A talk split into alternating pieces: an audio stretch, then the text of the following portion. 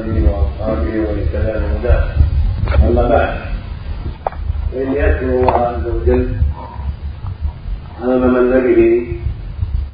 من هذا اللقاء بإخوة في الله وأبناء الكرام للتعاون على البر والتقوى والتواصي بالحق والتناصح في الله عز وجل.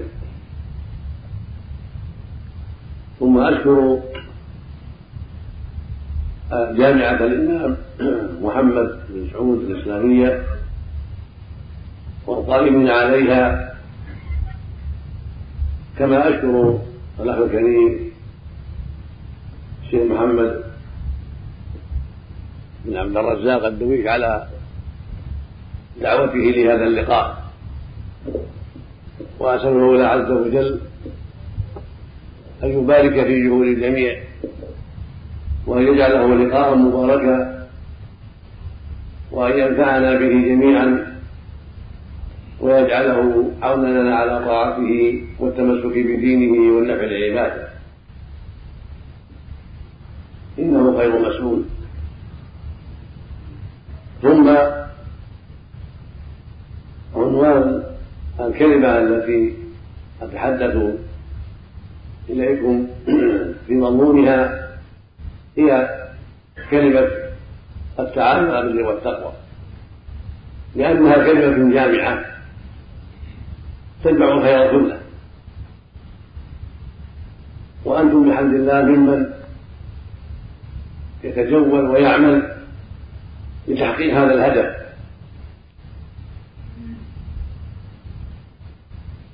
قد أمر الله سبحانه وتعالى عباده بالتعاون على البر والتقوى. ونهاهم عن التعاون على الإثم والعدوان.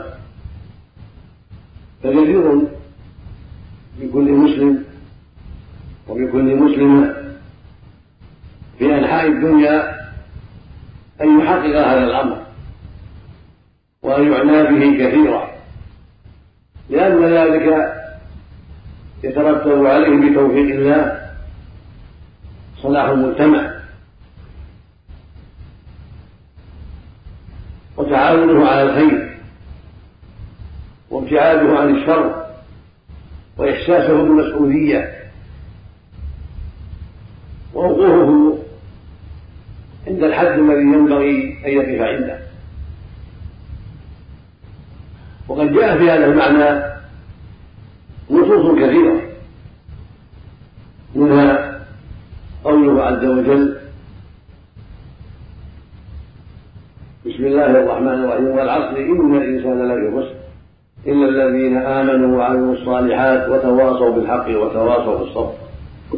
فهذه السورة العظيمة القصيرة اشتملت على معاني عظيمة من جملتها التواصي بالحق وهو في معنى التعاون على البر والتقوى. فالرابحون والسعداء في كل زمان وفي كل مكان هم الذين حققوا هذه الصفات الأربع التي دلت عليها سورة العصر. وهم الناجون من جميع أنواع الخسران فالجدير بكل مسلم أن يحققها وإن يلزمها وإن يدعو إليها وهي الإيمان بالله ورسوله إيمانا صادقا يتضمن الإخلاص لله في العبادة وتصديق أخباره سبحانه ويتضمن الشهادة لنبيه بالرسالة وتصديق أخباره عليه الصلاة والسلام. كما يتضمن العمل الصالح فإن الإيمان قول وعمل يزيد بالطاعة وينقص بالمعصية. فالإيمان الصادق يتضمن العمل عمل القلب وعمل الجوارح. عمل القلب بمحبة الله والإخلاص له وخوفه ورجائه والشوق إليه ومحبة الخير للمسلمين ودعائهم إليه كما يتضمن العمل الصالح بالجوارح فهو قول وعمل. يزيد بالطاعات وينقص بالمعاصي عند أهل السنة والجماعة. ثم يتضمن أمرا ثالثا وهو التواصي بالحق وهو داخل في العمل الصالح وداخل في الإيمان. ولكن نبه الله عليه وأفرده بالذكر لعظم شأنه لأن التواصي له شأن عظيم. وهو التعاون على البر والتقوى وهو التناصر في الله وإرشاد العباد إلى ما ينفعهم وتحذيرهم عما يضرهم.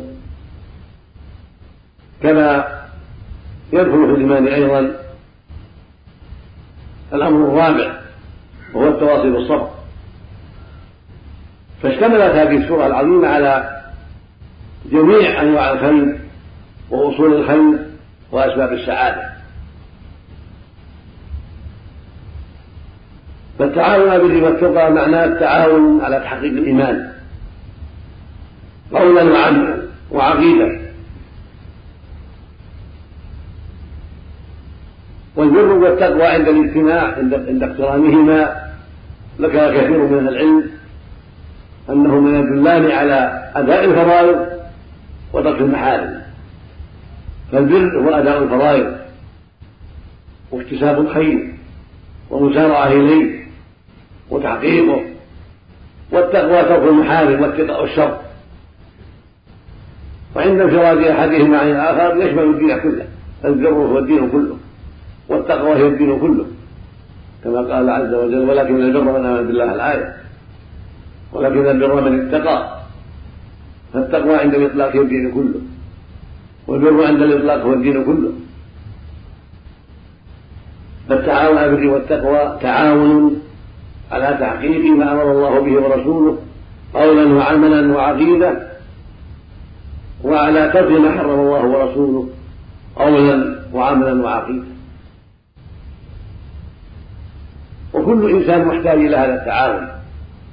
أينما كان؟ ذكرا كان أو انثى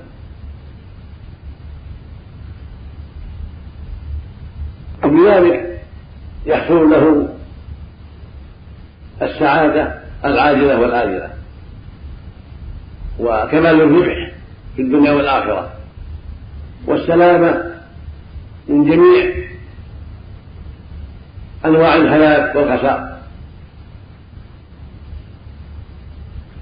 وبحسب ما يفوته من هذا التعاون من هذا الإيمان يناله من الخسران بقدر ذلك. فالكل بالكل والحصة بالحصة فمن فاتته هذه الأمور الأربعة فاته الخير كله ونزل به الخسران كله. ومن فاته فاته شيء من ذلك. بأن قصر في إيمانه ببعض المعاصي أو قصر في النصر والتعاون البر والتقوى أو قصر في الصبر ناله من الخسران بقدر ذلك. وناله من غضب الله ومن إثم المعصية بقدر ذلك. إلا من رحم الله وعافى عنه سبحانه وتعالى. ومن أهم الأمور في حق طلبة العلم هذا الأساس العظيم التعاون. لأن يعني العامة قد لا يستطيعون ذلك لعدم فقههم وعلمهم. قد يستطيعون الشيء اليسير من ذلك على حسب علمهم. ولكن أهل العلم لهم القدرة على ذلك أكثر من غيرهم. وكلما زاد العلم بالله وبرسوله وبدينه زاد الواجب وزادت المسؤولية.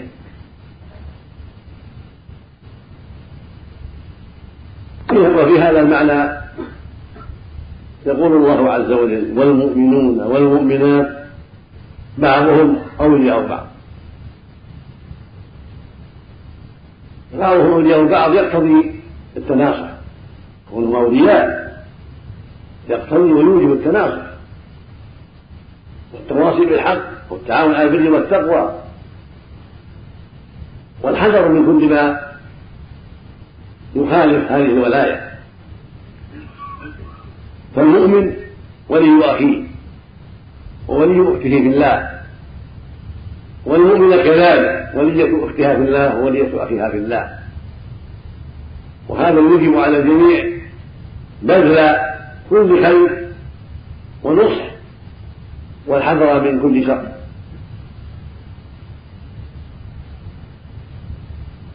وبذلك تتحقق تتحقق الولاية منك لأخيك بالتعاون معه بالبر والتقوى والنصيحة له في كل شيء. تحب له الخير وتكره له الشر وتنصح له شهيد أو غاب وتعينه على الخير وعلى ترك الشر وتفرح بحصولها على الخير ويحزنك أن يقع في الشر لأنه أخوك ولهذا يقول عليه الصلاة والسلام لا يؤمن أحدكم حتى يحب لأخيه ما يحب نفسه. متفق عليه من حديث أنس رضي الله عنه. ويقول عليه الصلاة والسلام المؤمن للمؤمن كالبنيان يشد بعضه بعضا وشبك بين أصابعه. متفق عليه. ويقول أيضا عليه الصلاة والسلام مثل المؤمنين في توادهم وتراحمهم وتعاطفهم كمثل الجسد. إذا اشتكى منه عضو تداعى له سائر الجسد بالسهر والحمى متفق عليه أيضا. هذه الأحاديث الثلاثة وما جاء معناها أصول عظيمة. في محبتك لأخيك كل خير وكراهتك له كل شر ونصيحتك له أينما كان وأنه وليك وأنت وليه بعضهم أولياء بعض. في هذا المعنى أيضا ما رواه مسلم في الصحيح من حديث تميم الداري رضي الله عنه. عن النبي عليه الصلاة والسلام قال الدين النصيحة قال لمن يا رسول قال لله ولكتابه ولرسوله ولأئمة المسلمين وعامته قال أيضا حديث عظيم جليل. أخبر عليه الصلاة والسلام أن الدين كله أن الدين كله هو النصيحة والنصح هو الشيء الخالص. البريء من الغش. فالمسلم لعظم ولاية لأخيه ومحبته لأخيه وأخوته له يسدي له كل ما ينفعه خالصا لا شائبة فيه ولا غش فيه. يقال ذهب الناصح يعني سليم من الغش. ويقال عسل الناصح كذلك سليم. من الغش والشمع ونحو ذلك. النصيحة منك لأخيك أن تمنحه التوجيه والإرشاد والداء على وجه سليم من كل غش ومن كل خيانة.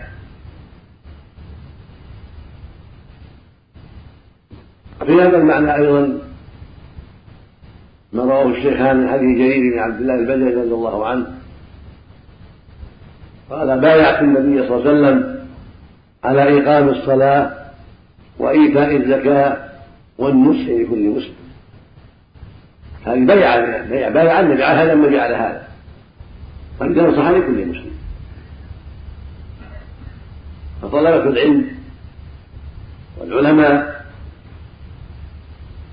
كلهم يجب عليهم هذا المعنى بصفة أخص من غيرهم لعلمهم وفضلهم وليس من يعلم كمن لا يعلم. وأنصح الناس للناس هم الرسل عليهم الصلاة والسلام والأنبياء ثم بعدهم العلماء هم مراد الأنبياء. وهم مراتهم في الخير والنصح والدعوة إلى الله والصبر على الأذى وتحمل الأذى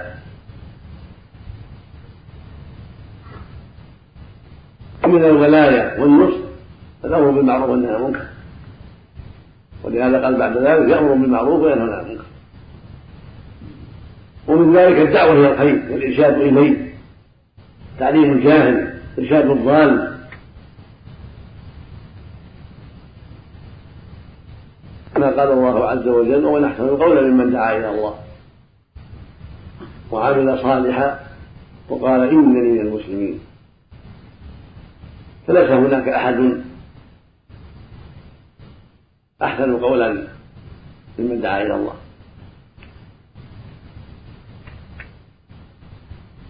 يقول عز وجل ادعوا إلى سبيل رب الحكمة وموعظة حسنة وجادلهم بالتي هي أحسن. يبين سبحانه في موضع آخر أنه لا بد من العلم. الداعي إلى الله لا بد يكون على علم حتى لا يضر نفسه ولا يضر الناس. فيقول سبحانه قل هذه سبيلي أدعو إلى الله على بصيرة الداعي إلى الله ومرشد إلى الله والدال على الخير يجب أن يكون على بصيرة. فيما يدعو إليه وفيما ينهى عنه. وقد بين الرسول صلى الله عليه وسلم أن الداعي إلى الله له مثل أجور من هداه الله على يده هذا خير عظيم. يقول عليه الصلاة والسلام من دل على خير فله مثل أجر فاعل. خرجه مسلم صحيح. ويقول عليه الصلاة والسلام من دعا إلى هدى كان له أجر مثل أجور من تبعه. لا ينقص من أجورهم شيئا. ومن دعا إلى ضلالة كان عليه الإثم مثل آثار من تبعه. لا ينقص من آثارهم شيئا. رواه مسلم أيضا. وفي الصحيحين عن سهل بن سعد رضي الله عنه الأنصاري عن النبي صلى الله عليه وسلم أنه قال لعلي بن أبي طالب أمير المؤمنين رضي الله تعالى عنه لما بعثه إلى خيبر قال له ادعهم إلى الإسلام وأخبرهم بما يجب عليهم من حق الله تعالى فيه. ثم قال له فوالله لأن يهدي الله بك رجلا واحدا خير لك من حمل النعم هذا خير عظيم. والمعنى خير من الدنيا كلها. لكن لما كانت العرب تعظم الإبل الحمر وتراها أفضل أموالها مثل بها عليه الصلاة والسلام. فأنتم أيها الإخوة والأبناء في حاجة شديدة إلى الإخلاص في هذا الأمر. والنشاط فيه والصبر عليه. لهذه النصوص التي سمعتم وغيرها. مع الصدق وتحري الخير والعناية بالأسلوب الحسن ومع التواضع والاعتراف بأن العبد على خطر وأنه إن لم يوفق مولاة فهو على خطر عظيم. فهو يدعو إلى الله وينشر الخير وينصح ويعين على البر والتقوى مع التواضع وعدم التكبر وعدم العجب. بل لا يرى نفسه أبدا إلا على خطر يجزي بها ويحثها على كل خير ويراقبها ويحذر شرها. ولا يعجب بعمله ولا يدل بعمله. ولا يتكبر بذلك ولا يفخر بذلك على الناس بل يرى أن منة لله عليه في ذلك. كما قال سبحانه يمنون عليك أن أسلموا قل لا تمنوا علي إسلامكم بل الله يمن عليكم أن هداكم للإيمان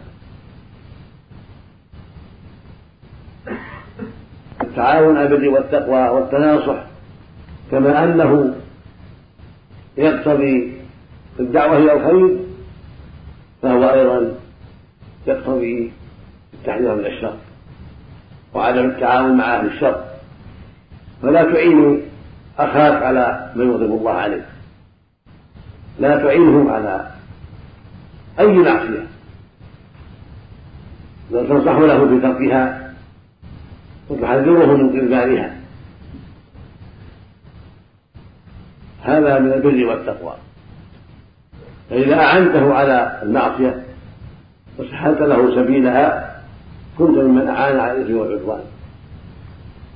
سواء كانت المعصية عملية ربا أو تهاون بالصلاة أو بالزكاة أو بالصيام أو بر الوالدين أو بقطع صلة الرحم أو بحلق اللحى أو بإسبال الثياب. أو بغير هذا من أنواع الإثم والعدوان. الإثم هو المعصية. بأنواعها. والعدوان هو التعدي لحدود الله.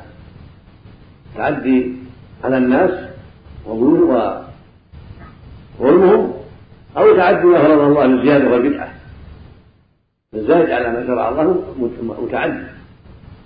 والظالم للناس متعد والتارك لما أوجب الله آثم متعد لأمر الله.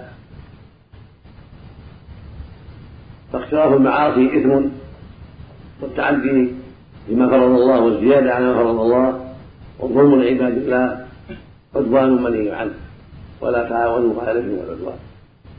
ثم ختم الآية بقوله سبحانه واتقوا الله إن الله شديد العقاب. المعنى احذروا مغبة التعاون على الإثم والعدوان وترك التعاون على البر والتقوى. وأن العاقبة لذلك شدة العقاب واتقوا الله إن الله شديد العقاب يعني من خالف امره وارتكب نهيه وتعدى حدوده.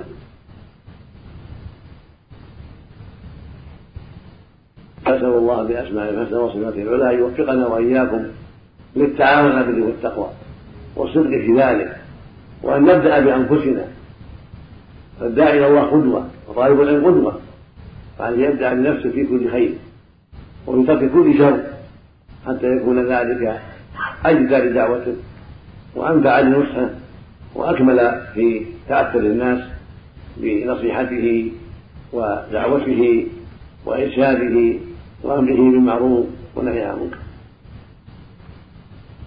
وصلى الله وسلم وبارك على عبده ورسوله نبينا محمد وآله وصحبه.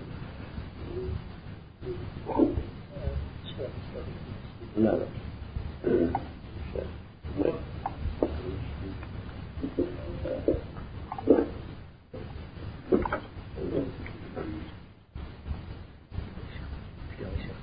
لا لسماحة الشيخ على هذه الكلمات الطيبة التي نسأل الله جل وعلا أن ينفعنا بها جميعا. آه، سماحة الشيخ ما ذكرتم عن التعاون هذا يتحقق كثير منه والحمد لله آه، في الجوال موجودة في الجامعة أن تكون إن شاء الله موجودة في الجامعات السعودية الأخرى. لأن شعار الجوالة خدمة المجتمع والجوالة جزء من الحركة الكشفية وإن كانت نشأتها في البلاد الكافرة وإنما هي تقعيد لمعاني إسلامية موجودة بين المسلمين ويدعو لها الإسلام. لذلك خطت الجامعة خطوات جيدة لإبعاد كل ما يتنافى مع الإسلام وتقسيم ما هو آه، في مصلحة المجتمع ونسأل الله سبحانه وتعالى أن يأخذ بيد جميع عباده الخير والصواب. آمين آمين نسأل الله التوفيق. السلام عليكم ورحمة الله وبركاته. وعليكم السلام. نشيد أيها الإخوة نرجو من الجوال كرما بسم الله إن عن بعيشك قد عادت بلدنا سجاعة والحياة قد ساح مدرارا. إن عن بعيشك قد عادت بلدنا سجاعة والحياة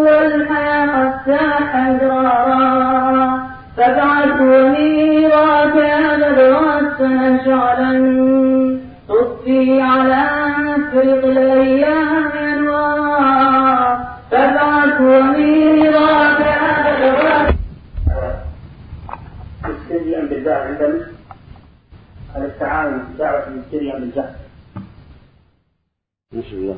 صلى الله. وسلم على اله وأصحابه. التعاون يكون بالسر ويكون بالجهل. والأصل أنه بالجهل. حتى يعلم السامع ما يقال ويستفيد. التعاون النصيحة الجهرية والانتشار الجهري للمجتمع هذا هو الأصل. إلا إذا اقتضت المصلحة قد يكون سرا مع بعض الناس لأنه لو نصح أو وجه جهرة قد لا يقبل وقد يتكبر فالنصيحة سرا مطلوبة حينئذ. الناصح والموجه والمرشد يتحرى ما هو الأصلح.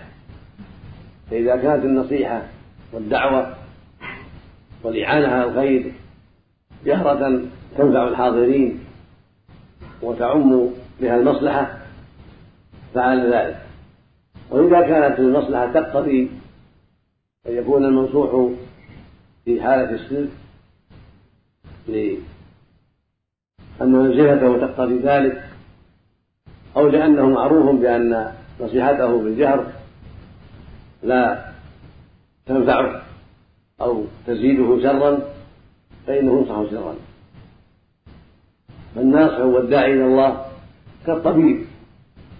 يتحرى في كيفية الدواء ما هو الأنسب. في الوقت وفي مقدار الدواء وفي غير ذلك من الشؤون. هكذا الداعي إلى الله هكذا الناصح يتحرى ما هو الأنسب وما هو الأصلح وما هو الأقرب إلى النفع. نعم. فضيلة الشيخ أنت تنصحنا بالتعاون على البر والتقوى يوم الناس. فكيف يكون التعاون في البيت أو المنزل إذا كان الأب والأخ الأكبر لا يصلون في المسجد؟ هذا من أهم التناصح ومن أوجب التعاون إذا كان الوالد أو الأخ أو غيرهما في البيت يتعاطى شيئا من المنكر وجب النصح ووجب التعاون ووجب التواصي بالحق على قدر الاستطاعة. فاتقوا الله ما استطعتم ويقول النبي صلى الله عليه وسلم إذا أمرتكم بأمر فأتوا منه ما استطعتم. فالوالد له شأن والوالدة لها شأن والأخ له شأن الكبير والصغير. فكل يعامل بالمستطاع فالوالد بالأسلوب الحسن واللين والوالدة كذلك. بالعبارات المناسبة والعطف والحنان. وتحري الأوقات المناسبة لأنهما ليس كغيرهما. لهما شأن عظيم. وبرهما متعين. والتلطف بهما متعين. قال الله جل وعلا ووصينا الإنسان بولديه ووصينا الإنسان بولديه حملت أمه هنا على وفصاله في عامين أن يشكر لي ولوالديك اليه المصير. وإن جاهداك على أن تشرك بي ما ليس ما ليس بعلم فلا تطعهما وصاحبهما في الدنيا معروف هذا وهما كافران وصاحبهما في الدنيا معروف إذا كان الوالدان الكافران يصحبهما الولد بالمعروف ويحسن اليهما لعل الله يهديهما بأسبابه. فالمسلمان من باب أولى أن يوفق بهما. في التكاسل عن الصلاة في المسجد أو في تعاطي ما حرم الله من ثوب المسلم أو التدخين أو حلق اللحية أو الإسبال أو الشراسة في الأخلاق مع أهل البيت أو غير هذا مما قد يقع من الوالد أو الوالدة أو الأخ الكبير. فطالب العلم بل كل مؤمن ينصح حسب الطاقة ويتحرى الأساليب المناسبة ويتحرى الأوقات المناسبة ويتحرى الألفاظ التي ينتقيها تنفع ولا تضر. نعم. ما هي الخطوات العملية شخص يعلم كثيرا من الفضائل والسنن ولكنه يجد ثقلا وتكاسلا في. لا بد من الجهاد. النفس النفس تحتاج إلى جهاد. يقول الله عز وجل ومن جاهد فإنما يجاهد نفسه. ويقول عز وجل والذين جاهدوا فينا. لنهدينهم سبلنا. وإن الله لمع المحسنين فجاهدوا فينا. جاهدوا أنفسهم. وجاهدوا الكفار. وجاهدوا المنافقين. وجاهدوا العصاة. الآية عامة لأنه سبحانه حمل المفعول ولم يأتي المفعول هو الذين جاهدوا فينا. حتى تعم جميع المجاهدين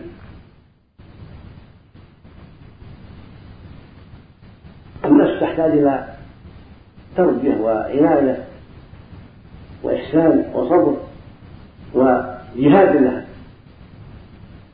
كما يقول الشاعر وما النفس إلا حيث يجعلها الفتاة. فإن أطبعت تاقت وإلا تسلت ويقول والنفس راغبة إذا رغبتها وإذا ترد إلى قليل تقنع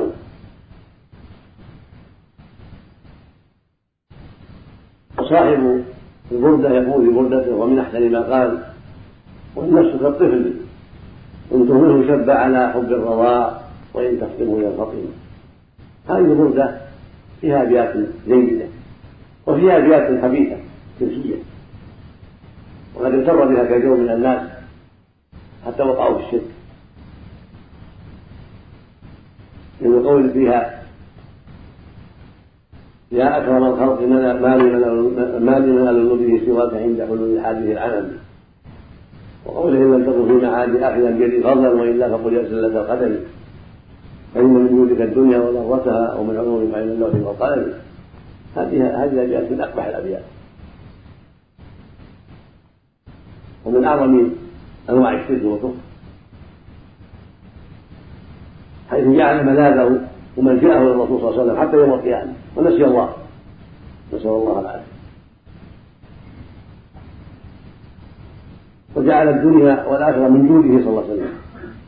ما ماذا بقي لله؟ فإن من تلك الدنيا وضرتها ضرة الآخرة. والله يقول فلله الآخرة والأولى.